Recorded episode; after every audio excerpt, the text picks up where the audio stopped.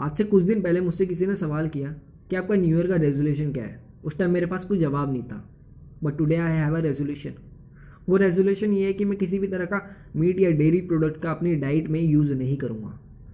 मैं veggie vegetarian खाने को अपनी डाइट में प्रेफर करूँगा and this is my resolution hey this is me Nitin Kumar Prajapati and ये हमारे पॉडकास्ट का एक और नया एपिसोड है। इस पॉडकास्ट की सीरीज़ में मैं आप सभी का स्वागत करता हूँ and hope you guys doing very well you life so start करते हैं। कल्पना कीजिए एक व्यक्ति की जो आपके पास ये आके कहता है कि वेजिटेरियन खाना खाना हमारी हेल्थ के लिए और हमारे इन्वायरमेंट के लिए काफ़ी अच्छा है। और मीट खाना हमारे इन्वायरमेंट और हेल्थ के लिए अच्छा नहीं है। सो आप उसके लिए क्या कहेंगे? यही कि छोटा सा बच्चा आके हमें बताएगा कि क्या खाना है, क्या नहीं खाना।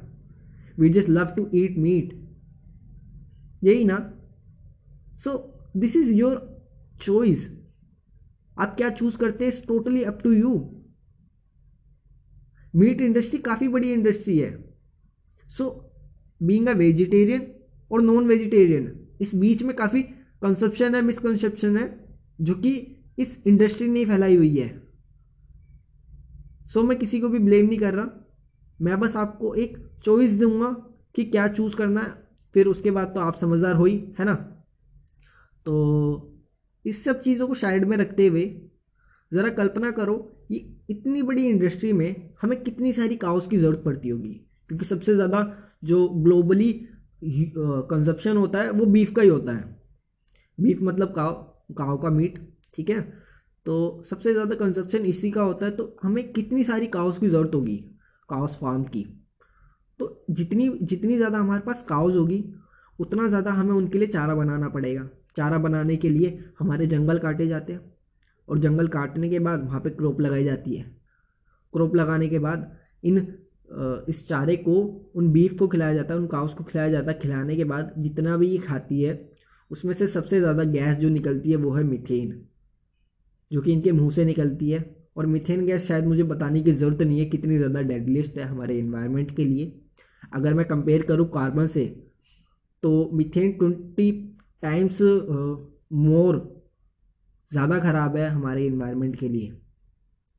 सो so, अगेन पहली चीज़ हमारा लैंड ख़राब हुआ हमारे फॉरेस्ट ख़राब हुए। दूसरी चीज़ हमारी जो है हमारा पानी इसमें काफ़ी ज़्यादा ख़राब होता है क्योंकि पानी पिलाना पड़ता है फिर उसके बाद साफ़ सफ़ाई में ख़राब होता है। और फिर जब क्रॉप लगाते हैं तब हमें पानी ख़राब होता है हमारा। और सबसे ज़्यादा अगर मैं ग्लोबली बताऊँ कि एग्रीकल्चर में ही पानी हमारा सबसे ज़्यादा जाता है, जो हमारा वन परसेंट पानी है, उसको अगर मैं डिवाइड करूँ तो सबसे ज़्यादा अगर हमारा पानी किसी में जाता है तो सबसे पहले वो एग्रीकल्चर ही है। और एग्रीकल्चर में ये जो चारा हम उगाते हैं, इसमें भी हमारा काफ़ी ज़्यादा पानी ख़राब होता है।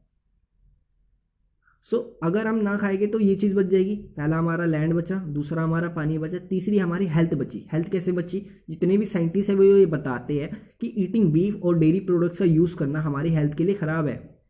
आपको स्ट्रोक आ सकता है आपको कैंसर हो सकता है आपकी नसेस ब्लॉक हो सकती है। क्यों आजकल इतना आम है diabetes डायबिट type two of diabetes है? ना तो ये सब क्यों हो रहा है? बीपी बीपी इतना हाई हो जाता है। और भी काफ़ी सारी डिज़ीज़ डिज़ीज़ जो इससे होती है। ये सब साइंटिस्ट कहते हैं, मैं कुछ नहीं कह रहा। नेटफ्लिक्स की एक सीरीज़ है the game changer the game changer आप चाहो तो जाके उसे ज़रूर देखना, मैं सजेस्ट करता हूँ, काफ़ी अमेजिंग है, मुझे काफ़ी अच्छी लगी।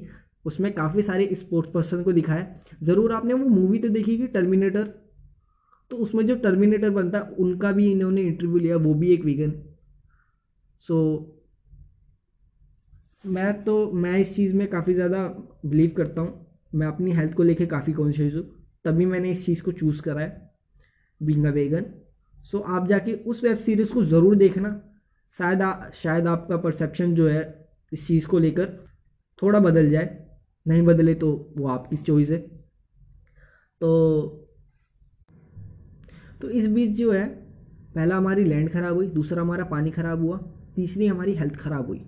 तीन चीज़ें हमारी ख़राब हो चुकी और इस बीच जो ट्रांसपोर्टेशन लगता है, उसे तो हम जोड़ ही नहीं रहे। तो उसको अलग कर देते हैं। उसका भी हमारा ग्लोबल इम्पैक्ट पड़ता ही है इन्वायरमेंट पे इम्पैक्ट पड़ता ही है। उसको छोड़ देते हैं और आगे बढ़ते हैं। तो जितने भी हम मतलब इसमें ना एक चीज़ जो हमारी साइकोलॉजी ना हमेशा से ये बनी हुई है कि हमें ना जितना भी मीट खाएँगे या एग्स खाएँगे, उतना ज़्यादा हमें प्रोटीन मिलेगा। तो अगर आपको प्रोटीन नहीं मिलता तो आप ये सब चीज़ें खाते हो, क्योंकि अब हमें लगता है कि प्रोटीन तो इसी चीज़ में हैगा और इसी चीज़ में मिलेगा। तो अगर मीट खाने से प्रोटीन मिल रहा है तो ये भी तो सोचो ना, अगर वो जो गाय है, जो बीफ है, वो क्या खाती है? वो भी तो ग्रास खाती है। तो असली प्रोटीन किसमें होगा? ग्रास में? ऑब्वियसली वेजिटेरियन खाना। तो जो, वो जो एनिमल्स है, वो तो मीडिएटर हो गए लाइक पेग चिकन एग और बीफ वो तो मीडिएटर है क्योंकि वो सब क्या खाते हैं? वेजिटेरियन खाना खाते हैं। तो प्रोटीन कहाँ से आ रहा है? In the plants in the grasses और वेजीज है ना? तो क्यों ना हम उन्हीं चीज़ों को खाए अगर हम सच में प्रोटीन चाहिए? सो so, ये बस लास्ट पॉइंट था जो शायद आपकी आँखें खोल दे। और नहीं तो आप उस वेब सीरीज़ को जाके ज़रूर देखना। सो so, इसी के साथ मैं इस पॉडकास्ट को कंक्लूड करूँगा। And thank you so much for अगर आप यहाँ तक सुन रहे हो थैंक यू सो मच